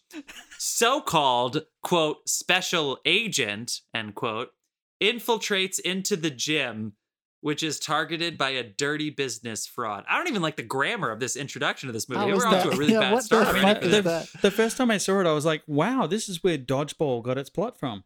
But it's really not. Yeah, kind of. Yeah. Okay. Oh, okay. Um, fuck, I, fuck IMDb for a second. It has a Yeah. 5.6 in IMDb. So this movie is about Jeff Bridges, who is living in his parents' shadow. Also, it's a documentary. Anybody? Just kidding. His famous parents. Mm, Anyway, um, so Jeff Bridges, his parents died in a plane crash, and now he has literally a plantation in Birmingham, Alabama, that has. It's it's not the most for like 2020 as far as like the racial dynamic. I don't think we really knew what we were getting into when we chose this film. We probably should have thought more about that. Um, but anyway, he basically lives in a house that um, is a very big house on a lot of land in Birmingham, Alabama. That was definitely a plantation and um, he also is involved in the family business, which is apparently corporate raiding, um, where they go in and they try to buy out a bunch of buildings and then sell it to high rises. Um, so his assignment is he has to go to a gym because they've bought all the businesses around the gym. And once they buy the gym, they'll own the entire block so they can demolish it and build a high rise in downtown Birmingham and sell it for commercial real estate purposes. And everybody will make a ton of money. It's also about Jeff Bridges dealing with what it's like to be the legacy in a very racist and very crude, sexist country club in Birmingham. And he gets smitten by both a girl and a guy, not sexually, I suppose, to Arnold, but at the gym. So Sally Field is working at the gym and he becomes romantically involved in her with her. And Arnold Schwarzenegger is working out because he wants to win the Mr. Olympus World Prize, which is basically a fancy way of saying the Mr. Universe Award. Mm. Um, and so it's like a local, it's just like a, it, yes, to, to the dodgeball um, example. That that's not that's not off the shelf. That is in play. The It- dodgeball it is. reference. It is once the movie starts. Like Once that goes out the window. Instead of instead of throwing wrenches at him, they actually throw weights at him while he's climbing up the stairs. If you can dodge a weight, yeah, that did go through my head when that scene happened. Yeah. Because at that point, any, everything was fucking ridiculous. So, so big pitch, especially in this time. It, it's definitely very southern, um, and and I guess it's Jeff Bridges playing with. He could be a part of old Alabama and just exploit it for money, including all like the nasty stuff going on sociopolitically, or he could be a part of the new generation of Birmingham, you know, fighting for change and fighting for the younger man. Maybe I'm giving it too much credit. That, that- I don't know. That's what the Yeah, movie's about. It's kind of fun. way too much knows? credit. it's very political. all right, Yeah. all right. I'm gonna, I'm gonna. Since I'm in charge, apparently, let's go ahead, John. Why don't you start All right. so All we right. can yourselves save some of the fun? All right, so Dave, Dave's, Dave's I cracking a beer. I He's ready to speak. I think I had more fun watching this movie because pretty quickly I just accepted the fact this is the prequel to The Big Lebowski. Oh, okay, yeah. Before Yeah. this guy like becomes the dude, as he like flakes away from his privilege and just eventually, I guess he just hitchhikes west into California and just becomes the dude. Because I I was mean, like, there was so. I Dare mean, if you you've put these two films in the same sentence? I mean, come on. I feel like Jeff Bridges was definitely giving you some dude. Definitely giving you some dude. Yeah, it was probably high as a precursors in this fucking kite to make this movie. I don't I know. probably I would don't, have been too. He was in his 20s. He had already. He, he was a star. You know.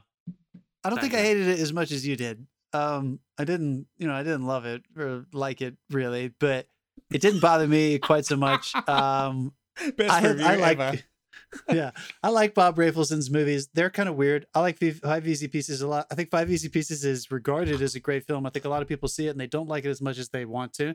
And then, um, uh, so what is the next one he did right after that? The King of The of king Marvin's of Marvin Gardens. Gardens. Yeah, let's see. The, with, yeah, uh, the, direct, the director and co-writer went on to such classics as Tales of Erotica, Porn.com, Wet, and the Lionel Richie music video for All Night Long. All Yeah. night long. Yeah, um, There were a couple of others, but for comedy, I'm He censoring he- them. He, he produced the Monkees in the '60s. He did. there were a few things about it. I don't know. So yeah, I guess like with his movies in general, like I don't really think of them as whole movies. I think of them as like little sequences. So there were some sequences that I actually did like that random for no reason at all hillbilly jam sesh. Yeah, that, That was awesome. The was Conway dancing- Twitty origin story. that guy, that guy, that one shot that just for for just because they clearly were like that guy's a really good dancer. That one shot where Jeff Bridges is leaning against a tree and the dancing guy comes up behind him. I thought that Yeah. was fucking Yeah. awesome. Like I really wasn't. and the kid just starts playing the we there. violin. The kid just starts playing the fiddle, then Yeah, slowly so- but surely, everybody just shows up in the frame playing instruments. Yeah, it's awesome. Yeah. I'm just dancing. Yeah. I'm not gonna fuck you. I know, I know. I mean, there was I know, I- I, I- know, I know. There's a lot of white trash was- stuff, but it, it was more endearing to me than I think it probably was. It sounds like to you, Dave. It didn't. It, it was racist stuff was was, racist, and of course me- that's fucked up. But it didn't bother and me there was some the sexist stuff that Jeff Bridges today he would have to sign a waiver for the shit he was doing to Sally Field. Now Sally Field is a fucking awesome actress. She's incredible in this movie. She's a great woman. But there was a lot of like grabbing and a lot of like pushy stuff that I don't know. It, it- actors would be just hesitant to do that nowadays for sure. And so it's a visceral experience watching it. I guess is a nice way of saying it because you can't watch it and not be like, oh my god, he literally just grabbed Sally Field and like tossed her off to the side. Like you could never get away with that anymore. You're talking specifically about when he comes up on her at the country club, and she's he with the, dancing with the other during guy. the A couple of times. He times, does it yeah. all the time. The Screen Goblin website described this film as if Gone in the Wind and Boogie Nights had a car crash. That's so good. Guys, did you know Arnold Schwarzenegger played the fiddle? Because he fucking Yes. fiddles in this movie. is that is that real, dude? No, it's not real at No all. No way. No. But he, but but kudos to Arnold because he got the fingering right. Yeah, He wasn't like he was actually doing playing, something with but- the fingering. You know when you watch guitar players that. and you're like, come on, just fake the chords, just pretend. And like Arnold actually like pretended to finger, and you know what? Kudos to him. Kudos. He, he was That's not hired for his fiddle playing. yeah, oh, Jesus. All right, Dave, tell us your favorite parts of this movie. Well, yeah, Dave, go off, dude. reverse Go off. You fucking right, Go hated from strap five movie. to one. in, because holy fuck, man. What? Why what- did you hate like, this movie so much? I mean, I, I sat there and I, I watched this with my wife, and I- can I just say, I'm sorry, My Therese. wife. Please unpack the suitcase from the door. I'm See, sorry. even- We watched this film. I don't even try. I don't even try to show Chloe the redemption films, unless except for Cats. I tried. I We mean, didn't make it before. dude, I, the, the one- the one highlight of this film was my recognition of like, holy crap, that's Robert Englund. Um, yeah, And I was like, because Robert Englund plays a, a, a small part in this film. But Uh-huh. it was like, why did they suddenly make one guy sing his lines for a second and then never do it again? and like the movie starts with like, okay, there's a random horse riding scene, followed by a random driving race scene, followed by a scene where we blatantly explain the plot of the movie, which is a plot that doesn't turn up again for about a fucking hour. yeah, I think that's right. and then that, that fight that's scene at the end is hilarious. nothing gels in the entire film. It starts in one place, it goes somewhere else, and I'm pretty sure they rolled Yeah. some dice or threw some fucking chicken bones to decide what was happening in the emotional level in the next scene. See, I would say it really wishes it was like the conservative Jefferson Davis loving graduate. You know, the graduate? I would But, not put that in um, the same sentence either. You know, the graduate. Yeah, I, I mean, if you remove, I mean, maybe, maybe he's not he's not in love with the mom necessarily, but just that like I have so much money and it makes me sad Uh, kind of but element. if you that- remove the scenes that are totally pointless, this movie would run for 17 fucking minutes. He said he said he was going through a hard time. The past two years, he was traveling, just killing shit. He was just on a hunting trip for two years, and he said his life was really I mean, hard. by That's the Jeff. time, like seriously, Jeff by the time we got to like 48 minutes in, I was ready to turn it off. Like it just, it got borderline offensive. wasn't wasn't Sally? It was definitely offensive. Wasn't Sally Yeah. Field good though? Sally Field was good, but was I mean, she was also extremely taken advantage of. Yeah, they exploited her Yes, quite a bit. I definitely. did not. I did not plan on This seeing did Sally not Field sit naked in my life. Yeah, this did not sit well with me at all. it from Nothing in this movie sat well with me. Like there was That so was much. that was our that was our Lincoln's first lady. That was Mary Todd, our, the mother of our country. I did And not expect it to when you get that. to an hour and 15, I'm serious, and I've never said this before on this podcast. Turn this off. Just turn what it part off. is that? That's just before they take the two women back to the That was super awkward. like it was it had no point being in the movie it was ridiculously overtly sexual it was exploitive Since- it was like yeah. it was offensive this whole I fucking have no movie idea what they- on some level and or another and always through is fucking offensive I, I don't know what the character Newton was doing in that scene. He tied her down and then started like playing cards with her and reading her tarot, and then put her in a tanning bed while she was tied down. It, it was while she was in like nothing. It was really strange. Also, people No. aren't mm-hmm. going to watch this and stop at an hour fifteen. They're just not going to watch the movie. yeah absolutely I would- definitely say like this movie has elements that are stereotypically racist misogynistic sexist and it probably Yeah. should have stayed buried in obscurity the, the misogyny was really weird for me, especially knowing that it's Sally Field. And and I know I, if if I hadn't listened to a very in depth Sally Field podcast, I I would have thought her life started at Smoking the Bandit. I didn't realize she already had a 10 year career by that point, um, including The Flying Nuns and a bunch of other TV jobs and Oh, even some other smaller movie great. jobs. Yeah, so she she had been doing work for a long time. She was in the Actor Studio LA, so she was in the mix. Like she was a star to be. And again, as I said before, just right around where she's turning 30, so she's 10 years in the business.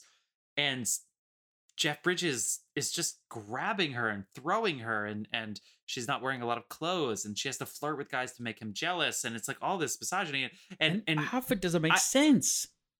I try to ride I try to ride the line a lot in realism with history because it's like that it's historically accurate. If you're in Birmingham in the early 70s, Yeah, come on, you guys. Like we can't we can't watch clubs, it it's- like it's 2020. I mean, No, I know, but but but it's but it's this hard was coming off not of to. this was yeah, the- I'm not going to watch Birth. I'm not going to watch Birth of a Nation right no, now. the thing you know? is, there so are it's like- similar there are similar themes in Taxi Driver, and they pulled them off at a point that transcends all of that. yeah, I think so Whereas too. I- this I, don't think this, this was just blatant, and I I mean uh, the whole movie didn't make sense. Yeah, though in Taxi Driver, he was like, it, I mean, they had a huge, they had a huge uh, advantage that their lead protagonist was against that kind of stuff. So like, it wasn't just that it was happening in front of you. You had the the safety net of feeling like Travis also was disgusted by it as much as you were as a modern audience Hmm. member. I just, I will say, like, again, I'm not defending it, but like, Rafelson and that crew definitely came out of like the sexual renaissance of the 60s. And I think I mean, True. at don't that get time, me wrong. Like I'm the first person to like defend it was made in that era. It was a different time, that sort of thing. Like I, I have taken that position on this podcast before, but this crossed the fucking line for me. It was just too Yeah. much. It was so Too much. There was a close too because because that like when people are intimate, let's say, and and they are naked and in bed or whatever, it, it's always weird when they're just fully clothed and walking. It- you know, you could you you remind you remember that you're watching a movie, so it's a hard line to draw.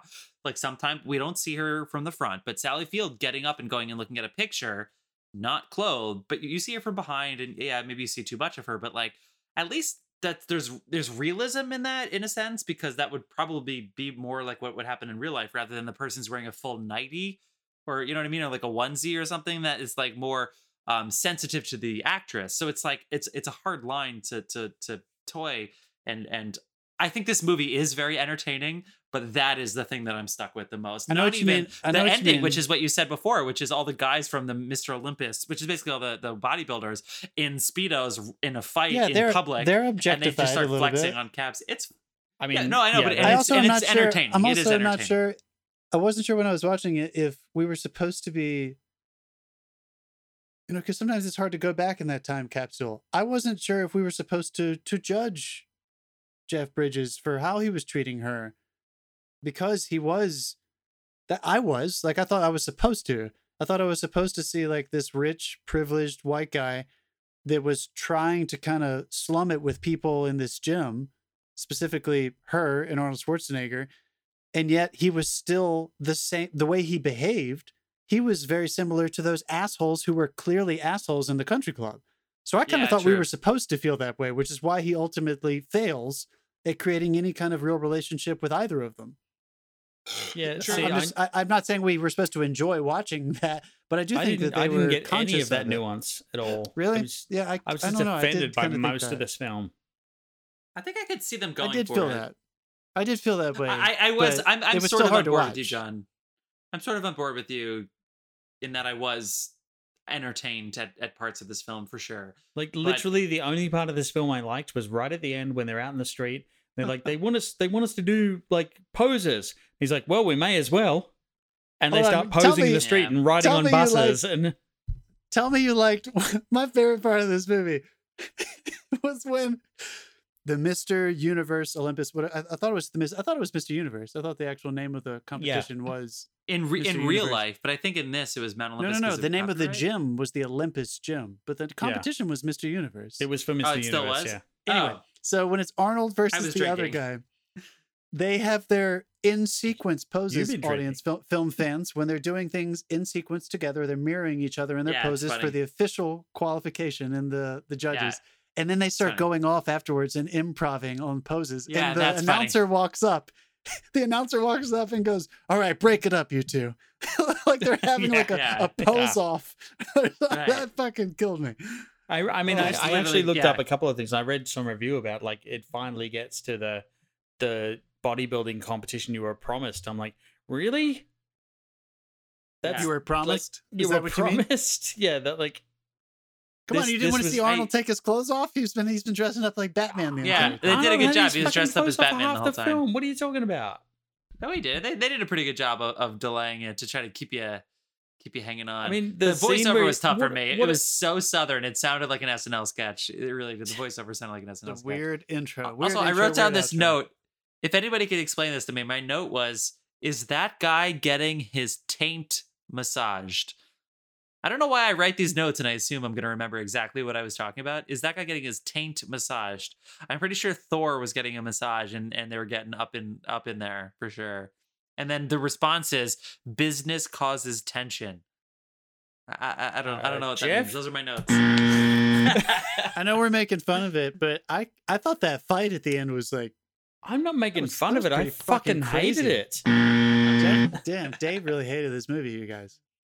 Yeah, it's not, not the best. I also wrote the klepto scene. I, I don't remember what the klepto scene is, but it's it's funny. Now I am very Oh, aware. Jeff too, Bridges Dave, just stole a picture Dave- for no reason. Second beer Dave, of this listening to you segment. talk about this, listening to you talk about this, it's making me feel extra guilty because, as Jeff and I have admitted, I did not watch this with a woman in the room, and I feel like maybe I was a piece of shit because I didn't judge this as hard as I should have. I mean, it's sad, it's sad we're not recording this because at one point I looked around at my wife and she just literally had the O face. It was like her mouth was Yeah. wide open. She was like, She was like, what the fuck is happening? is happening? Now, let me just give you a little snapshot of uh, Bob Rafelson.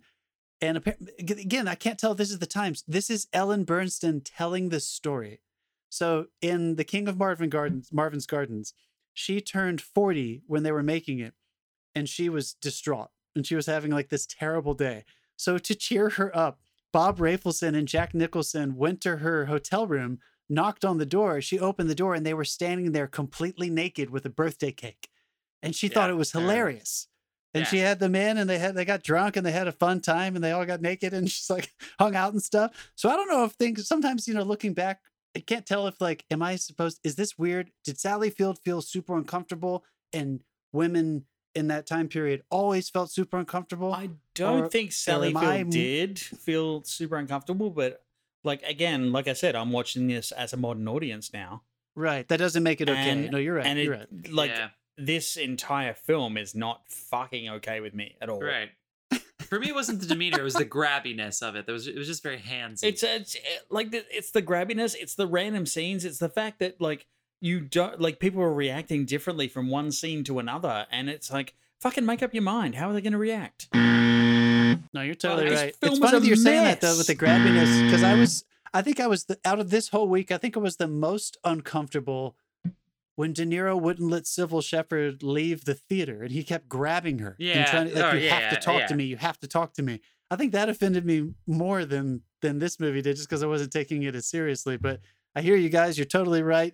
This movie is definitely made by erect Right. penises. Yeah, Oh this is- my I- God. I- like it takes a lot for me to say don't watch a movie, but I'm seriously saying do not watch this fucking I movie. think I think everybody who's been listening to this segment for the last 20 minutes knows to not watch this movie. And uh, also, but here, the big takeaway, if you've made it this far, if you're in a gym and there's a Confederate flag, I don't care if it's the 70s or 2000 fucking 80, get the fuck out of there. Why You are they the working out? out of there. yeah, you're gonna get some weights thrown at you at some point. Get out of there. Get out.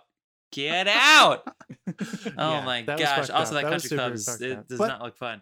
Realistic as well. Anyway, moving on. Yeah, I'm, I'm with you on that for sure. All right. Well, you know what? We, we've done all we could for this film. That's not true. We didn't do all we could. Yeah, we didn't film. burn it. Just, We, didn't, we really didn't even you're welcome, audience.